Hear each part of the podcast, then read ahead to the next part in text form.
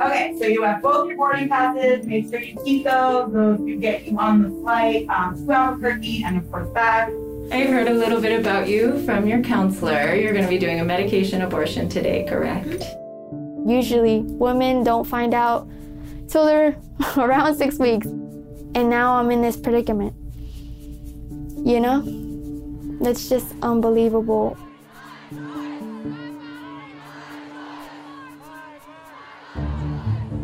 As the battle over abortion rights rages across America, lives are at stake. Barriers to reproductive health care access have forced many people to travel long distances across state lines to freedom of choice for their body, for their future, and for ours. You'll hear the stories from those seeking abortion care and the heroes who help them along the way, one journey at a time. This is Crossing the Line. Portions of this podcast were recorded prior to the overturn of Roe v. Wade.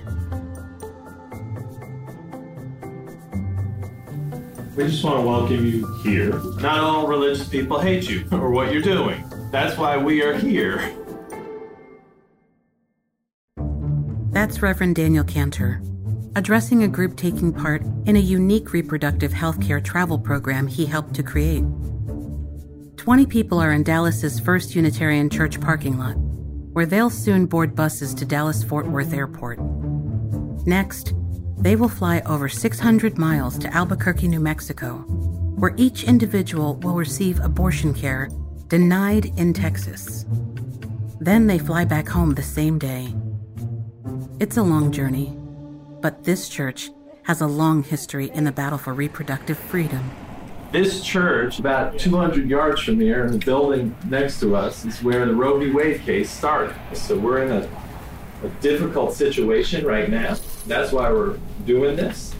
Um, but I want you to know that you're in a safe place here, that I'm the senior pastor of this church, and I believe strongly that you have the right to decide what happens to your body when you are pregnant or not pregnant, with whom you want to be pregnant or with whom you don't want to be pregnant. Okay? And I, it's important for me, for you to know that, that we believe that really strongly. And so, Ruth, you want to introduce yourself? Yes, so I'm I'm the minister who'll be traveling with you. And uh, when I was a young woman, I was pregnant and I had an abortion. And it was a hard decision for me, but it was the right decision. And I promised myself then that if I ever had the opportunity to help others, I would help because people helped me. So don't hesitate to come to me, but I will be checking in with each one of you over the course of the day saying, How are you? What can I do for you? How's your spirit? We're going to hold you all in a lot of love. Some in the group have never flown on an airplane before, but they are boarding a flight today because this is one of the few options available. In 2021, Texas passed what's called Senate Bill 8 or SB 8, which is a law that bans abortion roughly around six weeks of um, pregnancy and about two weeks after somebody may have missed their uh, menstrual period. So that's a very short window of time. They have to find a clinic that provides abortions, take time off of work, arrange for childcare, do all the things that they have to do to get the, to the clinic. That's Dr. Bhavik Kumar describing the devastating abortion restriction in Texas. Growing up an undocumented brown gay boy in a small East Texas town, Kumar learned at an early age that certain marginalized groups didn't get the same access to health care. Texas also has a mandatory 24 hour delay, so you have to make two visits to the clinic and hope that on that second visit, where you have to see the same physician you saw the first time um, and have another ultrasound done, that there isn't cardiac motion on the screen when we do the ultrasound. So it's really reduced the number of people that can get abortion care in Texas. And what it's done um, is force a lot of people to travel, you know, in some cases, thousands of miles to get the care that they should have been able to get closer to where they live. Texas's State Bill 8, or SB 8, marked the first time that a state imposed an abortion ban six weeks after conception. As a result, clinics like Dallas's Southwestern Women's Center can no longer provide abortion services for many patients seeking their help.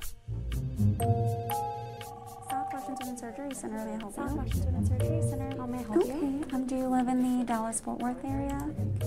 And when was the first day you were last? To help you set up a consultation. I'm Reverend Dr. Daniel Kanter. I started at the Southwestern Women's Clinic here in Dallas to support people having abortions. Pre SB 8, they would see 100 patients a day.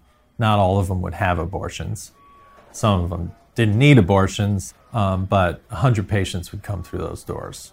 Now, when SB 8 was passed, they were down to 30 patients a day. 15 of those patients, approximately a week, were eligible for a safe and legal abortion in the state of Texas. So I went up there and said to them, well, what are we doing with those other patients? And they didn't have an idea. And I said, well, what if, what if we took a, why don't we bus them to the clinic in New Mexico?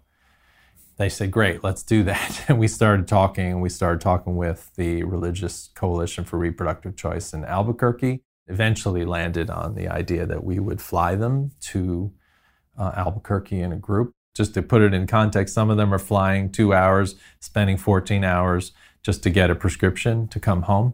They all are qualifying under the poverty line. It's the people who are the most impacted under the poverty line who we're helping here. Southwestern Women's Surgery Center, how may I help you? Yes, we do. Um, could I just get a bit of some information from you before I schedule you? All right, perfect. Um, do you live in the Dallas Fort Worth area? Okay, perfect. Um, and have you had an ultrasound done recently?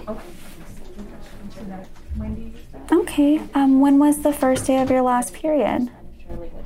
So, just based off the first day of your last period, it looks like you may be about six weeks and four days into your pregnancy.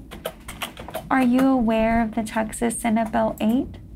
Okay, so with the Texas Senate Bill 8, it's a law that was passed September 1st of last year of 2021.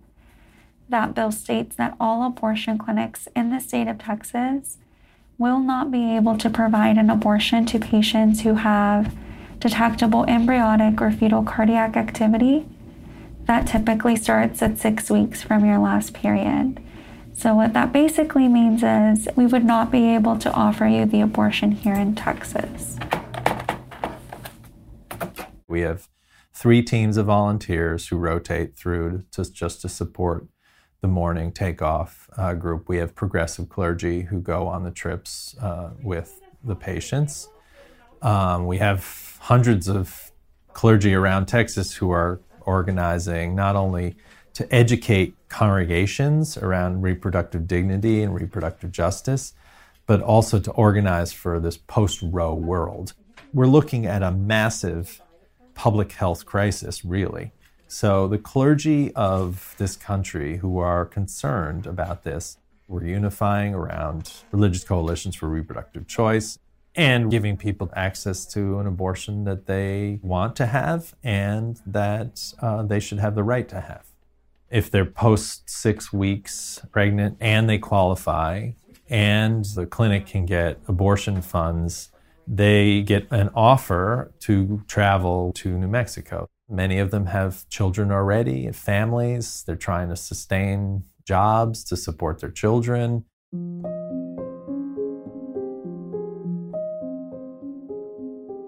I'm 18 years old. I have a one year old. I had him at 16 years old and I was pregnant at 15.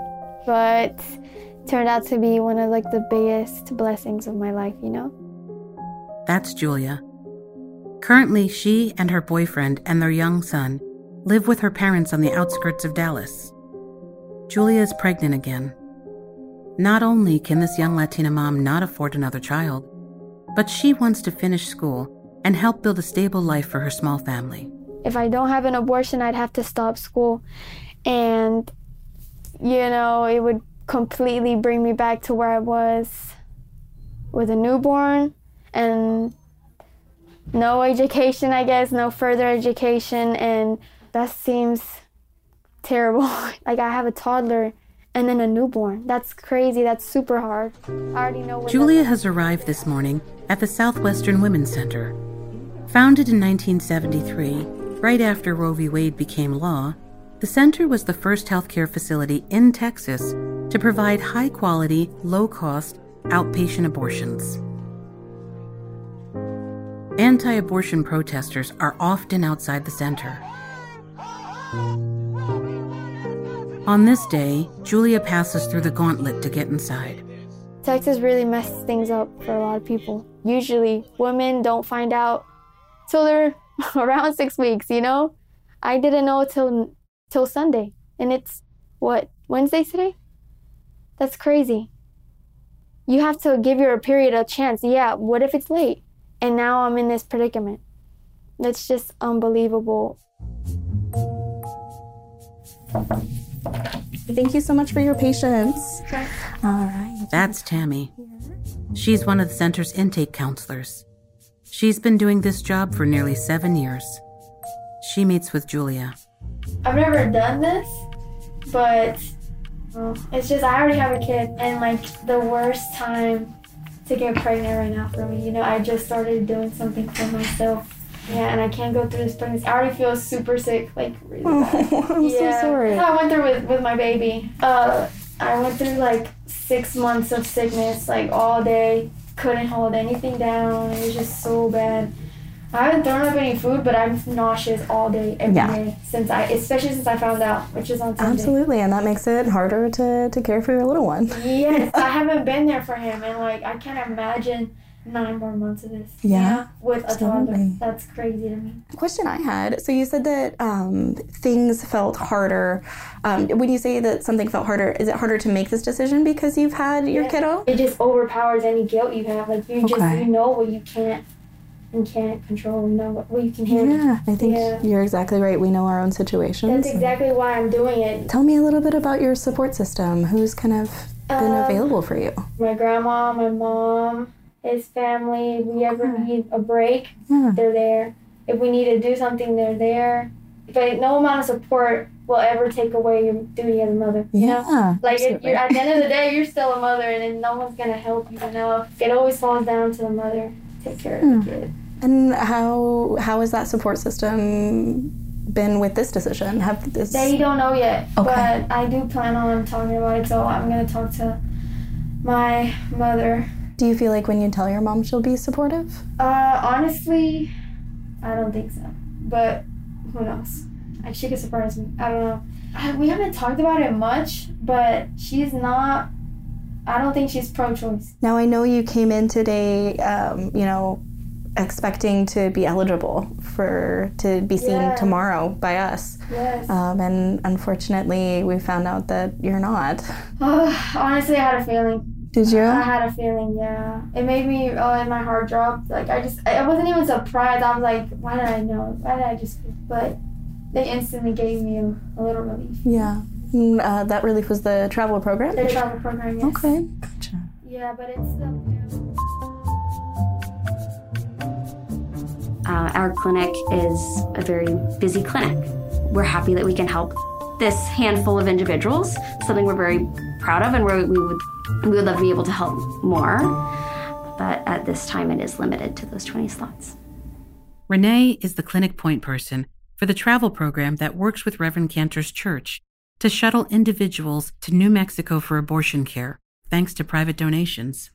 People are just finding out that they are no longer able to receive an abortion in Texas. That can be very jarring and a very vulnerable, stressful moment for someone, especially if they came in thinking that they were maybe three or four weeks pregnant and find out that they're eight weeks pregnant. And it's just a large emotional toll, understandably, and can be an obstacle for our patients. That may include having to take off of work or having to find childcare. Or maybe they traveled a long way to even get here. They have to drive those two or three hours to get to the parking lot, you know, the crack of dawn, and then drive home after a long day. It might seem like one solution would be, you know, get a hotel room for the night, but these are not individuals that can just afford a hotel room. Renee meets with Julia to explain what will happen over the coming days. I just have kind of the details about the actual travel day, so we'll go over those. They want you there at 5:45 a.m., so it is in early morning. Everyone will get in the van and they'll take you to the airport. They are going to have your boarding pass and everything, so you don't have to worry about checking in or anything like that. Okay. And then they'll take you through security. The flight is about two hours long, so I am going to be your point of contact. And then if you have any questions the day before the trip, Thursday, or the day of the trip, you would want to check in with um, the, one of those individuals there. Those are all of my items for you. Any questions for me? No, you covered a lot. Thank you. You're welcome. Like I said, you can reach out to me. In the week between her first meetings at the center and her flight to New Mexico, Julia suddenly isn't responding to calls. Whether she will show up for her flight is up in the air. After several days of no contact, Julia finally checks in. Like since the since the day that I left the clinic, I was um I was really sick and super out of it, and I had to go to school at the same time. I didn't tell my mother till like three days later. Keeping a secret, it takes a toll on you know, like something big like that. And then once I told her, you know, it went downhill from there. Like she was calm and collected, but two, three days later, she came in, you know, crying, telling me I shouldn't do it, all this. She just made me second guess it which made the whole uh, rest of the week super um, stressful. And then I was sick on top of it. I've been sick every day, just every day. I literally had no energy to get out of bed. My mom is super Christian, and basically we have to move out. Like we're moving out because of this. Like everything she's doing right now is literally based off of the religion. Like the fact that I'm committing the biggest sin yeah. ever in her eyes. Yeah. 20 travelers gather at the church, and despite her mother's disapproval, Julia is among them. Brittany, an escort from the Religious Coalition for Reproductive Choice, or RCRC, is addressing the group. The RCRC is a broad based national interfaith movement that, as they put it, bring the moral force of religion to protect and advance reproductive health. So you have both your boarding passes. Make sure you keep those. Those do get you on the flight um, to Albuquerque and, of course, back. You also receive two papers. Um, so you'll have the legal waiver of our program and you'll have our guiding principle paper. So this is kind of just your consent that you're coming along with us. Due to the environment in Texas, uh, this is just like a precaution to keep everyone safe. Privacy, please, no pictures or social media, um, especially of other patients or of our clinic. Um, as you can imagine, not everyone in Texas agrees with what we're doing, so we don't want to put our church on blast and have people show up here and we just don't want them knowing anything we do anyway. Once we get to the airport um, and get through security, you are able to go to your gate. Um, however, if you are not there by the time the flight boards, we will leave you. So please make sure to be at the gate as soon as possible. If you want to talk, um, we're here, Daniel's here. If you don't want to say one thing to me this entire time, that's totally cool. Whatever is most comfortable for you is fine with me. Um, does anyone have questions about the airport or are worried about anything? All right, so right now we're gonna go downstairs. There is a giant bus right there. Come out down the stairs and we're gonna start loading up the bus so that we can be. The travelers, along with clergy and escorts, catch a bus and head to Dallas Fort Worth International Airport even the first time flyers are eager to get on their way for the two hour flight to New Mexico. Hey folks, we've been cleared for departure. Double check those seatbelts and enjoy your flight. I can't believe I'm doing this right now. I've flown like twice. It's like the first time again.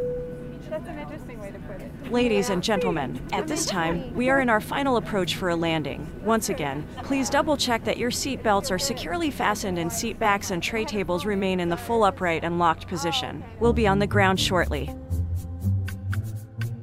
Once Julia, along with the other 19 travelers, arrives at the clinic in Albuquerque, she meets with Anya, the counselor who walks her through the rest of the process. Um, so, kind of an overview, right, is that you're going to start by taking one pill here in the clinic with our doctor. That is called Mifeprex, and that's the medication that will stunt the growth hormone of the pregnancy. And so, you have to wait at least 24 hours before you take the second step of the medications. Um, so, those are called misoprostol, four little pills that go in between your gum and your cheek and that is what's going to start the process of your body expelling the pregnancy.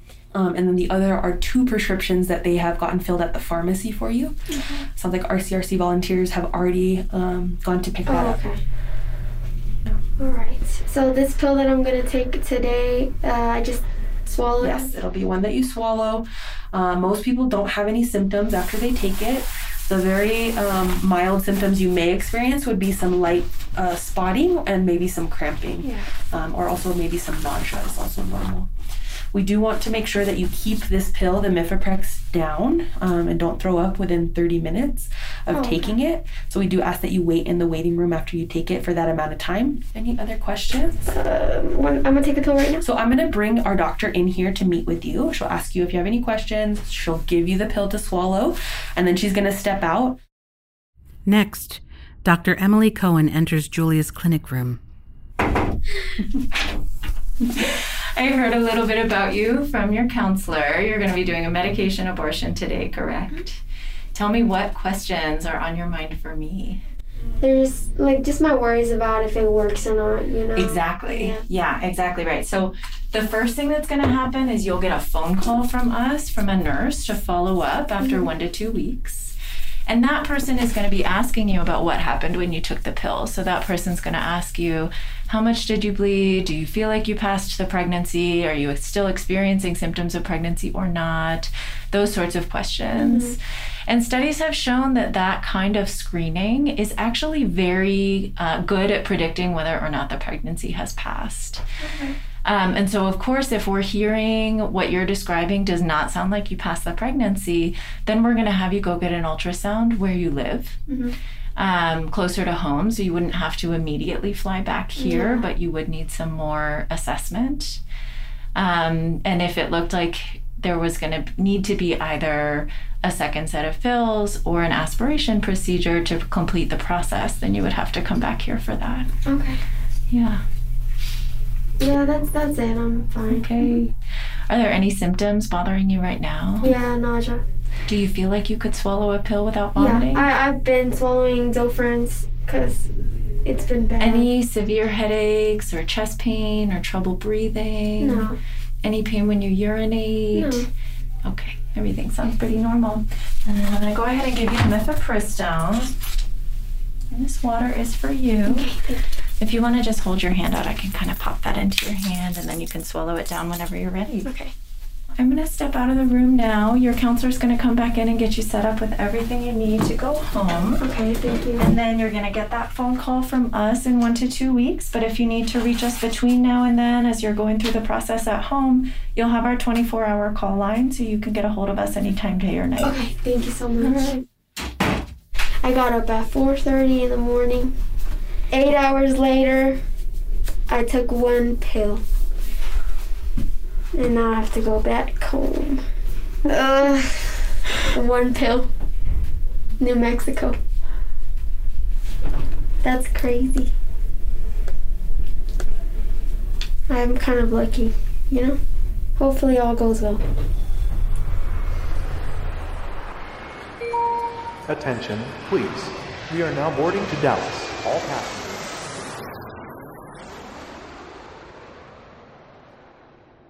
Oh no, you scraped yourself, baby. Alright. I know, I know. Here. Sit down. I'm gonna give you your dinosaur and we're gonna clean that up. Nine days later, Julia has completed the medication abortion procedure and is back home. The abortion itself is not it's not that like it felt long, but you need to have like at least a day off to yourself. I took the pill and like as soon as it kicked in, just like it, it knocks you out. You knock out and you just wake up and you're just like you already feel the difference when you wake up. I woke up brand new. Literally. It, was an exp- it was like a lesson. This is a lesson learned, you know? Not I'm not playing with my life anymore like that. Especially in Texas, you can't afford that. Yeah, and I'm a vote, obviously. I hope everyone I, I'm gonna try to push everyone that I know to vote. I started doing school again and I I started being a mom again and just a normal person again. I don't regret it. And for Reverend Kanter, it's another week and another group of 20 individuals that need his support. This is a social justice issue for me. It intersects with racism and it intersects with poverty and it intersects with patriarchy and patriarchal notions of who should control their bodies. 90% of them are women of color. Um, this is a, you know, this is a real issue. This is a war on the poor. And it overlaps with so many other justice issues that uh, we are seeing rise to the surface of American society. So, what I want them to know is that not all clergy are condemning people who are having abortions. I want them to know that God is love, that God loves them, and there's no shame in what they're doing, and that we are here for them, and we're here for the long term. So I am here, and if they need to find me and they want to come back and work through what their emotional or spiritual response to the to the abortion is that they have today, um, I'm here for them. I'm here for the long haul.